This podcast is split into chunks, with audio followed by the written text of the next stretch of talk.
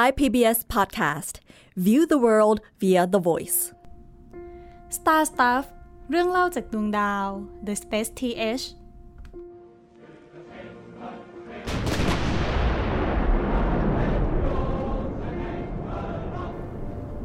สิ่งที่เกิดขึ้นในสงครามโลกครั้งที่สองครับ นับว่าเป็นหนึ่งในจุดเปลี่ยนสำคัญของประวัติศาสตร์มนุษย์ในหลาย ๆ มิตินะครับ โดยเฉพาะเรื่องอวกาศครับ ตอนที่แล้วเนี่ยเราก็ได้เรียนรู้กันมาแล้วว่า จรวดหรือว่าขีปนาวุธเนี่ยมันถูกคิดค้นขึ้นมาเพื่อใช้ในการสงครามนะครับ ซึ่งก็เป็นสิ่งที่เราคงไม่อยากให้มันเกิดขึ้น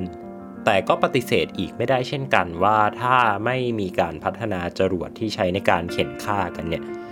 เทคโนโลยีจรวดในสมัยนั้นเนี่ยอาจจะไม่ได้มีความซับซ้อนแล้วก็ มีพลังมากพอที่จะพาให้มนุษย์เนี่ยขึ้นไปสำรวจบนดวงดาวได้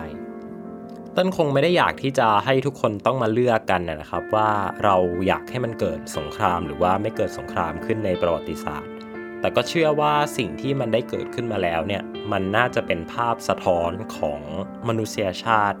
ให้เราสามารถที่จะเลือกเส้นทางของเราในอนาคตได้ โดยที่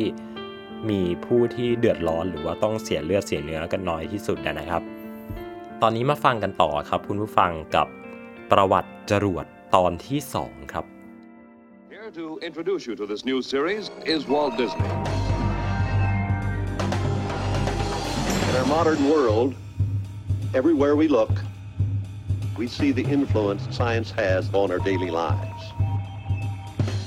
It is now X minus two hours. Man's oldest dream,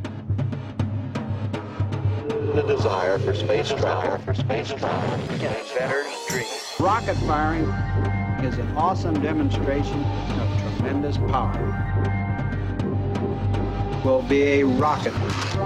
powered ship that will finally take man into space. The conquest of space. Report aboard rocket. Oscilloscopes, radar scopes, computers, tracking devices, the brain and nervous system for the rocket. Now, man will bet his life the unknown blind dangers of space travel. He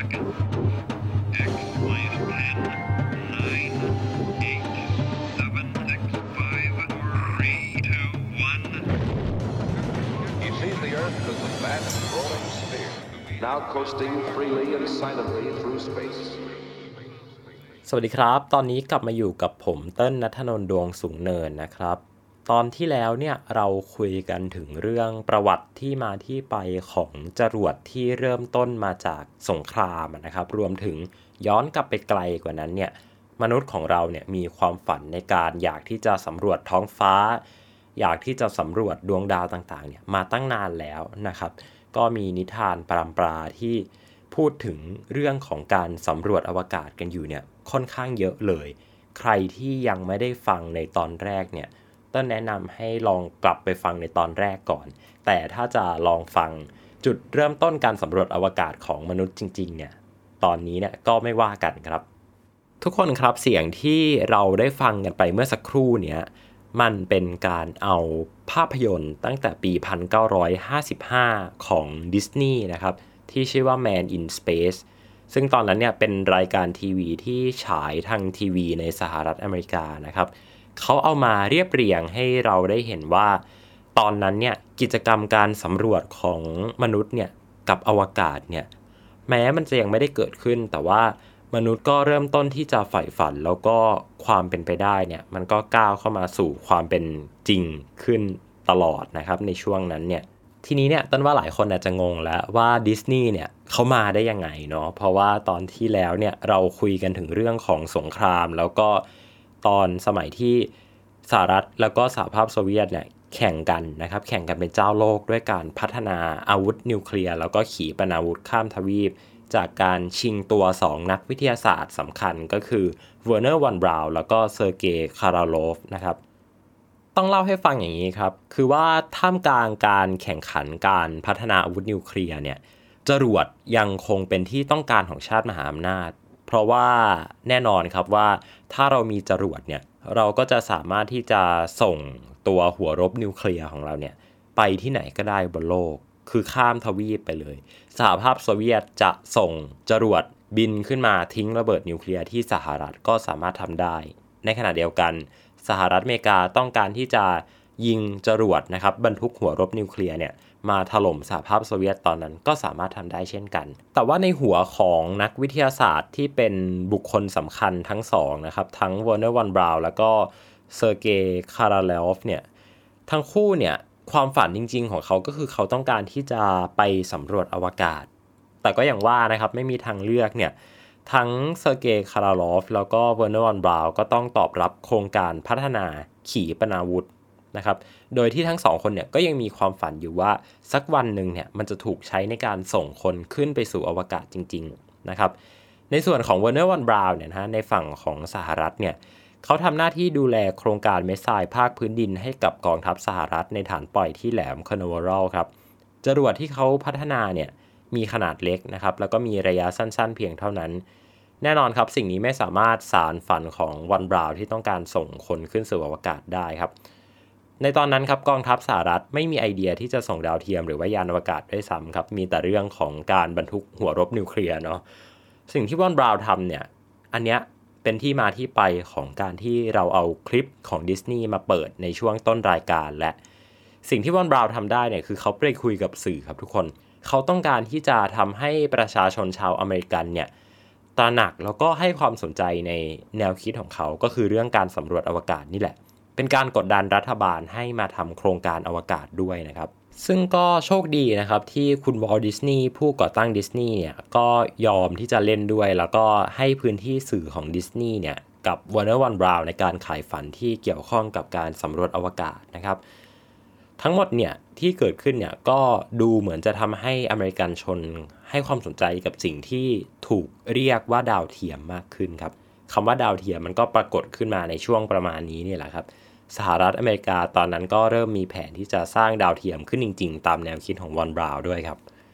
ตอนนั้นก็มีหลายอย่างเกิดขึ้นครับ มีการทำภาพยนตร์สารคดี มีการทำการ์ตูนต่างๆ แต่ว่าปลายทางที่พูดถึงเนี่ยก็คือจะพูดถึงเรื่องของอวกาศกัน ส่วนตัวเนี่ยต้นมองว่ามันเป็นความโลกเสรีของสหรัฐด้วย เพราะว่าการเมืองสหรัฐในตอนนั้นเนี่ยจะค่อนข้างผูกติดอยู่กับเสียงของประชาชนนะครับ ดังนั้นถ้าเกิดว่ารัฐบาลทำโครงการขึ้นมาสักโครงการหนึ่งแต่ว่าประชาชนไม่เห็นด้วย หรือประธานาธิบดีทำโครงการมาสักโครงการหนึ่งแต่ได้รับเสียงตอบรับจากประชาชนที่ไม่ค่อยดีเท่าไหร่เนี่ยมันส่งผลต่อแนวทางการเลือกขั้วทางการเมืองค่อนข้างที่จะเยอะ ดังนั้นเวลาที่สหรัฐเนี่ยเขาจะทำโครงการอะไรใหญ่ ๆ เนี่ยการพยายามที่จะควบคุมหรือว่า ทำให้ภาพจำของอเมริกันชนเนี่ยมันไปในทางเดียวกันเนี่ยอันนี้ค่อนข้างที่จะสำคัญ แล้วก็การใช้สื่อเนี่ยเป็นหนึ่งในเครื่องมือ ก็นับว่าเป็นการกระทำที่ค่อนข้างชาญฉลาดนะครับสำหรับทางฝั่ง Warner One Brown ทีนี้ย้อนกลับมาที่อีกฝากหนึ่งของโลกนะครับที่สหภาพโซเวียตกันบ้าง คุณคาราลอฟเนี่ยเขาก็กลับไปหาวิศวกรจรวดของโซเวียตในตอนนั้นนะฮะที่ชื่อว่าวาเลนตินกุชโกครับ ทีนี้เนี่ยเขาทั้งคู่มีโครงการที่จะพัฒนาจรวดแบบใหม่ที่ไม่เคยทำมาก่อน นั่นก็คือการใช้จรวดหลายท่อนนะครับผลักดันตัวเองขึ้นไป เมื่อจรวดลำนอกเนี่ยเชื้อเพลิงหมดแล้ว มันก็จะถูกสลัดทิ้งทำให้จรวดตัวหลักเนี่ยหรือว่าตัวที่อยู่บนสุดเนี่ยมันบินไปได้ไกลกว่าเดิมบรรทุกเพโลดไปได้หนักกว่าเดิม ซึ่งอันนี้เนี่ยเป็นสิ่งที่ทำให้จรวดของสหภาพโซเวียตที่กำลังคิดค้นในตอนนั้นเนี่ย มันแตกต่างจากจรวด V2 ของเยอรมัน จรวดรุ่นใหม่ที่คุณคาราลอฟเขาออกแบบเนี่ย มันมีขนาดใหญ่มากๆนะฮะ ใหญ่จนโซเวียตเนี่ยเขาต้องมีฐานทัพที่ถูกออกแบบมาเพื่อการปล่อยจรวดโดยเฉพาะเนาะ คือสหรัฐอเมริกาเนี่ยเขาใช้ฐานทัพอากาศในการปล่อยจรวด แต่สหภาพโซเวียตเนี่ย เลือกที่จะไปสร้างฐานปล่อยเป็นของตัวเองนะฮะ ห่างไปจากกรุงมอสโกถึง 600 กิโลเมตร บนพื้นที่ที่ปัจจุบันเป็นประเทศคาซัคสถานนะฮะ ดินแดนแห่งนี้มีชื่อว่าไบคานัวร์ครับ สถานที่ประวัติศาสตร์ที่เป็นก้าวแรกของมนุษย์ที่ใช้ในการท่องอวกาศ แต่อุปสรรคของคาราลอฟในการใช้จรวดพาคนขึ้นสู่อวกาศเลยเนี่ย ก็คือทางกลาโหมของโซเวียตครับ ดูไม่ค่อยจะสนใจแนวคิดเรื่องการใช้จรวด เป็นยานพาหนะในการส่งดาวเทียมและยานอวกาศเท่าไหร่ ไม่ต่างจากสหรัฐหรอกครับ คือสิ่งที่สหภาพโซเวียตต้องการในตอนนั้นเนี่ยคือการสร้างจรวดที่จะพาหัวรบนิวเคลียร์ไปตกยังสหรัฐเท่านั้นนะครับ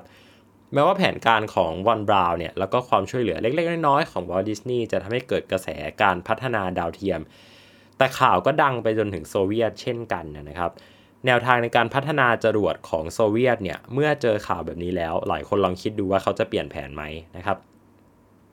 ไม่ คือตอนนั้นโซเวียตเนี่ยนะฮะอ้างอิงจากบันทึกเนี่ยเขายังเลือกที่จะพัฒนาตัวจรวดโดยเน้นไปที่การสร้างหัวรบนิวเคลียร์แล้วก็การทำขีปนาวุธข้ามทวีปมากกว่านะครับ ไม่ได้สนใจเรื่องเล็กๆน้อยๆอย่างการทำสื่อหรือว่าการปล่อยดาวเทียมด้วยซ้ำครับ ในขณะที่สหรัฐอเมริกานะครับก็พยายามที่จะพัฒนาตัวภารกิจการสำรวจอวกาศอยู่ ในปี 1954 ครับ สหรัฐอเมริกาได้เริ่มต้นโครงการที่ชื่อว่า Project Orbiter ที่ตอนนั้นเนี่ยเขาต้องการที่จะส่งดาวเทียมเพื่อประโยชน์ทางวิทยาศาสตร์ขึ้นสู่อวกาศ โดยใช้จรวดเมสไซนะครับ Redstone ซึ่ง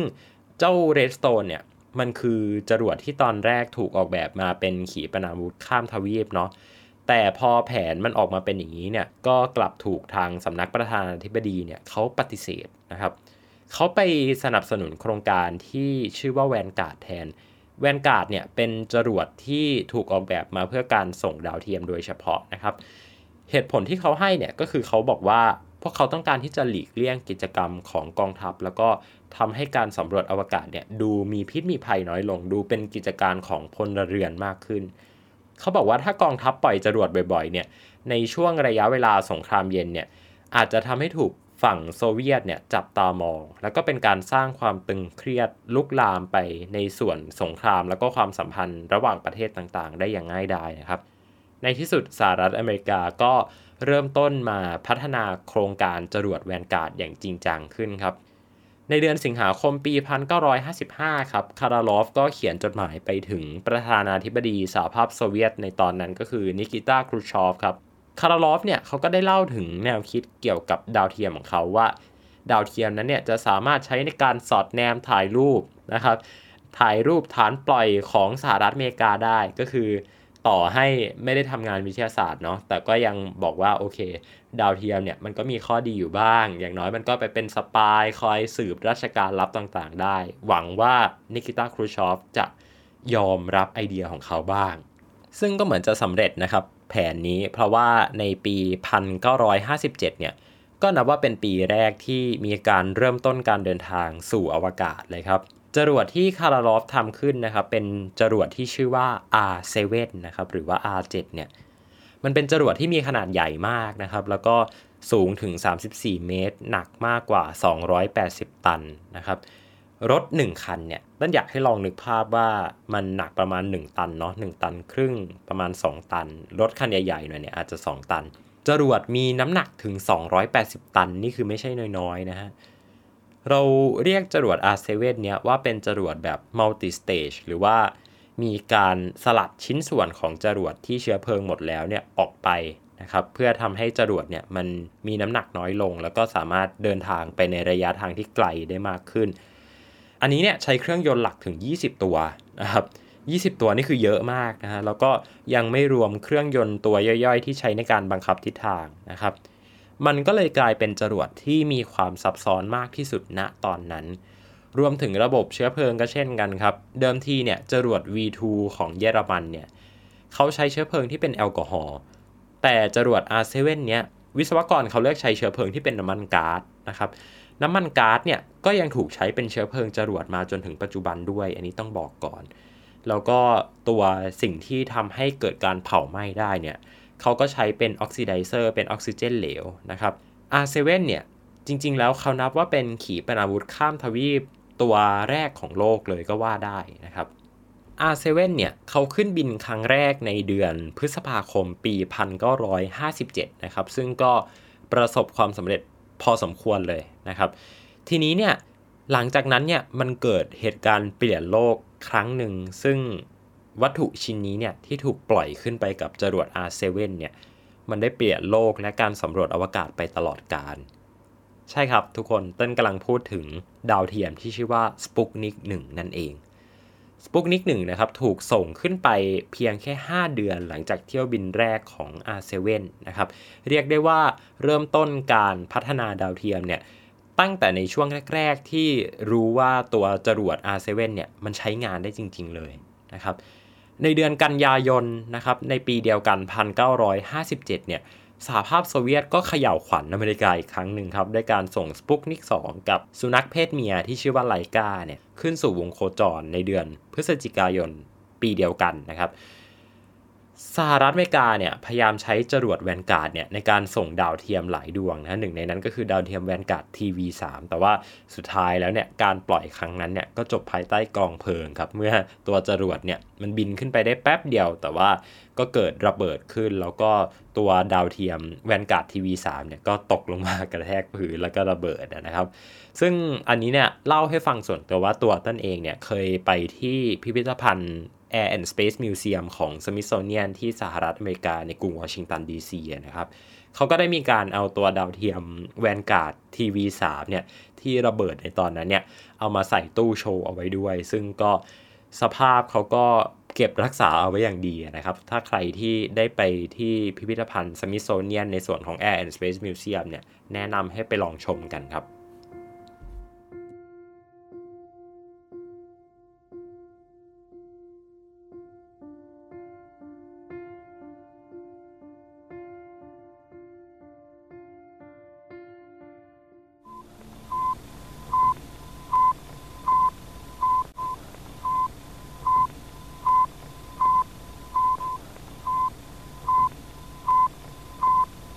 ผ้าซักเสร็จแล้วครับ เอาไปอบได้แล้ว ไม่ใช่นะครับ เมื่อกี้เนี้ยเป็นเสียงของสัญญาณที่ถูกส่งลงมาจากดาวเทียมสปุกนิกนะครับ ที่สหภาพโซเวียตในตอนนั้นเนี่ยส่งขึ้นไปโคจรรอบโลก แล้วก็ตัวดาวเทียมเนี่ยเขาติดตัวส่งคลื่นวิทยุเนี่ยลงมาด้วย ดังนั้นเนี่ยเวลาที่สปุกนิกเขาโคจรไปผ่านน่านฟ้าของประเทศอะไรเนี่ย ประเทศนั้นก็จะสามารถรับสัญญาณนี้ได้ ซึ่งสิ่งนี้แหละครับที่ทำให้สหรัฐอเมริกาแตกตื่นมากในตอนนั้น เพราะว่ามันคือเครื่องพิสูจน์ว่าสหภาพโซเวียตเนี่ยสามารถส่งวัตถุอะไรก็ได้ แบบไหนก็ได้ กระจายขึ้นวิทยุอะไรก็ได้ หรือแม้กระทั่งจะถ่ายภาพอะไรก็ได้ ลงมาจากวงโคจร ซึ่งแน่นอนครับตอนนั้นเนี่ยทางสหรัฐอเมริกาก็แตกตื่นกันมาก แต่เหตุการณ์น่าชื้นใจขึ้นก็เกิดขึ้นนะครับ เมื่อตอนนั้นเนี่ย JPL หรือว่า Jet Propulsion Laboratory เนี่ยซึ่งเป็นหลับวิจัยที่อยู่ในสถาบันเทคโนโลยีแคลิฟอร์เนีย หรือว่า Caltech ปัจจุบันเนี่ยนะฮะสามารถสร้างดาวเทียมดวงแรกของสหรัฐนะครับ ที่ชื่อว่า Explorer 1 แล้วมันก็ถูกส่งขึ้นสู่วงโคจรด้วยจรวดจูปิเตอร์ C ในเดือนมกราคมปี 1958 เนี่ย นับว่าเป็นการส่งดาวเทียมดวงแรกของสหรัฐอเมริกาที่ประสบความสำเร็จในที่สุดไม่ตามหลังโซเวียตอีกแล้วนะครับ ทีนี้ครับ หลังจากที่โลกไม่ได้มองจรวดเป็นเครื่องมือสังหารอีกต่อไปเนี่ย แต่ว่ามองมันเป็นพาหนะที่พาให้เราเดินทางขึ้นสู่อวกาศได้เนี่ย พัฒนาการของจรวดก็เริ่มปรากฏให้เราเห็นนะครับ โซเวียตเริ่มทำการดัดแปลงจรวด R7 ให้รองรับคนนั่งได้ แล้วก็กลายเป็นเที่ยวบินแรกของยูริกาการิน เดินทางขึ้นสู่อวกาศในปี 1960 ในที่สุดครับ โครงการที่กาการินบินขึ้นไปเนี่ยชื่อว่าโครงการวอสต็อกนะครับ หลังจากนั้นโซเวียตเองก็ทำโครงการแนวๆนี้เนี่ยหลายโครงการเลย โครงการ วอสคอด นะฮะเป็นโครงการที่นักบินอวกาศที่ชื่อว่าอเล็กซีเลโอนอฟเนี่ยทำการออกไปนอกยานอวกาศครั้งแรก หรือว่าที่เราเรียกกันปัจจุบันว่า Space Walk เนี่ยนะฮะมันเกิดขึ้นครั้งแรกในปี 1965 นะครับ ประมาณ 5 ปีหลังจากที่กาการินเดินทางขึ้นสู่อวกาศเท่านั้นเอง แล้วก็มาถึงโครงการโซยูสในปี 1966 ครับ ที่ทำให้การส่งนักบินอวกาศขึ้นสู่วงโคจรของโซเวียตเนี่ยไม่ใช่แค่ 1 ไม่ใช่แค่ 2 แต่สามารถส่งคนขึ้นไปได้ถึง 3 คนในครั้งเดียวกันครับ นอกจากนั้นครับในปี 1965 เนี่ยสหภาพโซเวียตเขาก็ยังได้พัฒนาจรวดที่ชื่อว่าโปรตอนนะครับ โปรตอนเนี่ยเป็นจรวดขนาดใหญ่ที่สามารถใช้ในการส่งดาวเทียมหนักๆขึ้นสู่วงโคจรได้ทำให้โซเวียตเนี่ยสามารถสร้างสถานีอวกาศ แล้วก็นำไปสู่การก่อสร้างวัตถุบนวงโคจรต่างๆนะครับ รวมถึงสถานีอวกาศสลูดในสมัยนั้นเนี่ยของรัสเซียก็ เกิดขึ้นได้ เพราะว่าจรวดโปรตอนนี่แหละครับ ทีนี้หลายคนอาจจะงงแล้วว่าเอาทำไมคุณเติ้ลพูดถึงเรื่องสหภาพโซเวียตเยอะจัง แล้วฝั่งอเมริกาล่ะเขาไม่พัฒนาจรวดอีกแล้วเหรอ คือตอนนั้นเนี่ยต้องเล่าให้ฟังว่าสหรัฐอเมริกาเขาประสบความสำเร็จในการส่งมนุษย์ขึ้นสู่อวกาศเนี่ยครั้งแรกในปี 1961 ก็คือตามหลังยูริกาการินเนี่ยหปีนะครับ ตอนนั้นจรวดที่พาเอามนุษย์ขึ้นสู่อวกาศของสหรัฐเนี่ยคือจรวดที่ชื่อว่า Redstone นะครับซึ่งจรวดเรสโตนเนี่ยมันเป็นจรวดที่ขนาดไม่ได้ใหญ่มากทุกคนเหมือนกับเป็นตัวจรวดที่พัฒนามาจากตัวขีปนาวุธอีกทีหนึ่งดังนั้นเนี่ยการส่งขึ้นไปเนี่ยมันจะไม่เต็มวงโคจร คือมันจะไม่สามารถโคจรรอบโลกได้นะครับ มนุษย์เนี่ยมาโคจรรอบโลกได้ด้วยจรวดของสหรัฐครั้งแรกเนี่ย เกิดขึ้นในปี 1912ด้วยจรวดที่ชื่อว่า Atlas D นะครับ คือสหรัฐอเมริกาเนี่ย ส่วนตัวต้นมองว่าเขาทำได้ก็ทำทำไม่ได้ก็ไม่เป็นไร มันไม่ได้มีแรงขับดันหรือว่าแรง drive มากขนาดนั้น ทีนี้เนี่ยจุดเปลี่ยนมันมาเกิดขึ้นในปี 1962 ที่มี speech ของประธานาธิบดีจอห์นเอฟเคนเนดี ซึ่ง speech เนี้ยโด่งดังมาก แล้วก็เชื่อว่าทุกคนเนี่ยเคยได้ยินนะครับ ก็คือตอนที่จอห์นเอฟเคนเนดีเนี่ย เขาได้กล่าวว่ามนุษย์เนี่ยต้องเดินทางไปดวงจันทร์ โดยเฉพาะสหรัฐเนี่ยต้องเดินทางไปถึงดวงจันทร์ ไม่ใช่เพราะว่ามันง่าย แต่เพราะว่ามันยาก We choose to go to the moon in this decade and do the other things not because they are easy but because they are hard because that goal will serve to organize and measure the best of our energies and skills because that challenge is one that we're willing to accept one we are unwilling to postpone and one we intend to win and the others too ทุกคนครับหลังจากนี้เนี่ยต้นจะขอใช้เวลากับสปีชของประธานาธิบดีเคนเนดีตัวนี้เนี่ยค่อนข้างที่จะเยอะนะครับเพราะว่าต้นอยากให้ทุกคนเห็นตรงกันว่าตัวสปีชตัวนี้เนี่ยมันสำคัญมากจริง ๆ แล้วมันบันทึก เรื่องราวมันสร้างแรงบันดาลใจให้กับคนอเมริกันในการที่จะเดินทางไปดวงจันทร์ แล้วก็สร้างจรวดที่มีขนาดใหญ่อย่างจรวด Saturn V เนี่ยได้ยังไงนะครับ ประโยคแรกที่เขาเปิดขึ้นมาเนี่ยเขาบอกเลยนะฮะว่า we set sail on this new sea because there is a new knowledge to be gained and new rights to be won สิ่งนี้เนี่ยเขาต้องการที่จะบอกว่าการที่เราเดินทางล่องเรือเนี่ย มันก็เป็นเพราะว่าเราต้องการที่จะไปค้นหาความรู้ใหม่ๆ และค้นหาสิทธิใหม่ๆ ที่เราควรจะได้รับ อันนี้เนี่ยเขาย้อนกลับไปถึงประวัติศาสตร์ของการก่อตั้งชาติสหรัฐอเมริกา เหมือนกับที่เรารู้กันดีนั่นแหละครับว่าสหรัฐอเมริกาเนี่ยเขาเป็นประเทศเกิดใหม่ เป็นประเทศที่คนที่ต้องการเอกราชต้องการเสรีภาพ จากการปกครองของยุโรปในตอนนั้นเนี่ยเขาร่วมกันตั้งขึ้นมา ดังนั้นการล่องเรือเพื่อหาดินแดนใหม่ๆเนี่ยมันก็เป็นสัญลักษณ์อย่างหนึ่งที่คนอเมริกันเนี่ยเขาจะอินมาก พอบอกว่าการเดินทางไปยังอวกาศเนี่ยมันเหมือนกับการล่องเรือเพื่อหาดินแดนใหม่ๆเนี่ยอันเนี้ยมันก็เลยเป็นจุดเริ่มต้นของ speech ที่เรียกได้ว่าทรงพลังมากๆครับอีกท่อนหนึ่งที่เป็นที่ถูกพูดถึงมาก ๆ เลยนะครับ ก็คือท่อนที่ประธานาธิบดีจอห์นเอฟเคนเนดีเนี่ย พยายามที่จะอธิบายว่าทำไมเราถึงต้องไปดวงจันทร์ทำไมดวงจันทร์ถึงได้เป็นเป้าหมายของเรานะครับ ซึ่งประธานาธิบดีจอห์นเอฟเคนเนดีเนี่ยเขาได้เปรียบเทียบเอาไว้นะครับ เป็นประโยคภาษาอังกฤษ เขาบอกว่า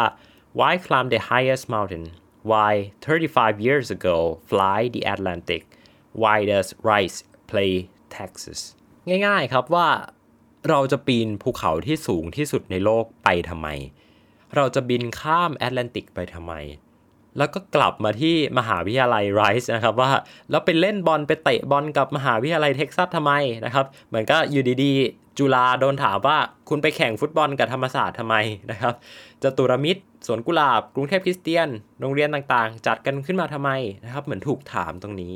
แล้วเขาก็ย้ำนะครับว่า we choose to go to the moon we choose to go to the moon we choose to go to the moon in this decade and do the other things not because they are easy but because they are hard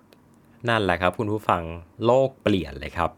แต่ไม่ใช่แค่นั้นนะครับ ไม่ได้จบแค่นั้นเคนเนดีเขายังได้พูดถึงความฝันในการสร้างจรวด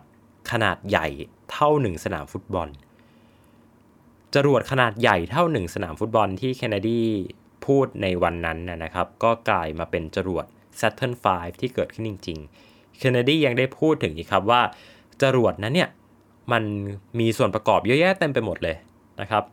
และมันจะถูกประกอบเข้าหากันด้วยความปราณีตมากกว่านาฬิกาเรือนที่ละเอียดที่สุดในโลก โอ้โห ฟังดูนี่เห็นภาพเลยนะฮะเขายังได้บอกอีกนะฮะว่าเหล็กที่จะใช้ในการสร้างจรวดลำนี้เนี่ยที่จะพามนุษย์บินไปบนดวงจันทร์แล้วก็กลับลงมาบนโลกได้อย่างปลอดภัยเนี่ย จะเป็นเหล็กที่ยังไม่เคยถูกคิดค้นขึ้นมาก่อน จะเป็นวัสดุที่ต้องถูกคิดค้นขึ้นใหม่ทั้งหมด ซึ่งอันนี้เนี่ยเป็นการมองเป้าหมายในระยะที่ยาวมากๆ แต่สปีชนี้ถูกพูดถึงในช่วงต้นปีต้นยุค 1960 Kennedy ประกาศว่าจะทำให้มันสำเร็จในปลายยุค 1960 ดังนั้นในตอนนั้นเนี่ยเวลาเหลือไม่มากนะฮะ เวลาเหลือเพียงแค่ 9 ปีเท่านั้นเอง 9 ปีที่สหรัฐจะต้องทำให้ได้ ทุกคนครับต้นอยากจะขอจบตอนนี้ด้วยการเปิดสปีชเต็มๆ ของประธานาธิบดีจอห์นเอฟเคนเนดี ให้ทุกคนได้ลองฟังกัน และลองคิดดูนะครับว่าปัจจัยอะไรบ้างที่ทำให้สปีชนี้เนี่ยพาเอามนุษย์เดินทางขึ้นไปเหยียบดวงจันทร์ได้จริง ๆ แล้วเดี๋ยวตอนหน้าเราจะมาคุยกันต่อว่าปัจจัยอะไรที่มันส่งผล และทำให้ประวัติศาสตร์ไม่ใช่แค่ของจรวดนะครับ แต่ของการสำรวจอวกาศเนี่ยมันเปลี่ยนแปลงไปตลอดกาลตอนนี้ขอลาไปก่อนให้ทุกคนไปฟังสปีชของเคนเนดีแล้วลองคิดตามมาคุยกันในตอนหน้าครับ ผมเต้นนัทนนดวงสูงเนินครับ The dramatic achievements in space which occurred in recent weeks should have made clear to us all, as did the Sputnik in 1957, the impact of this adventure on the minds of men everywhere who are attempting to make a determination of which road they should take. Since early in my term, our efforts in space have been under review. With the advice of the Vice President, who is Chairman of the National Space Council, we have examined where we are strong and where we are not, where we may succeed and where we may not. Now it is time to take longer strides,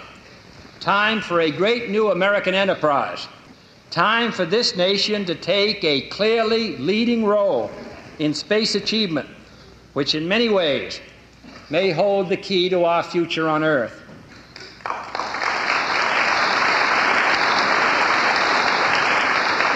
I believe we possess all the resources and talents necessary. But the facts of the matter are that we have never made the national decisions or marshaled the national resources required for such leadership. We have never specified long range goals on an urgent time schedule or managed our resources and our time so as to ensure their fulfillment. I therefore ask the Congress, above and beyond the increases I have earlier requested for space activities, to provide the funds which are needed to meet the following national goals. First, I believe that this nation should commit itself to achieving the goal before this decade is out of landing a man on the moon and returning him safely to the earth. No single space project in this period will be more impressive to mankind or more important for the long range exploration of space, and none will be so difficult or expensive to accomplish. Star Stuff เรื่องเล่าจากดวงดาว The Space TH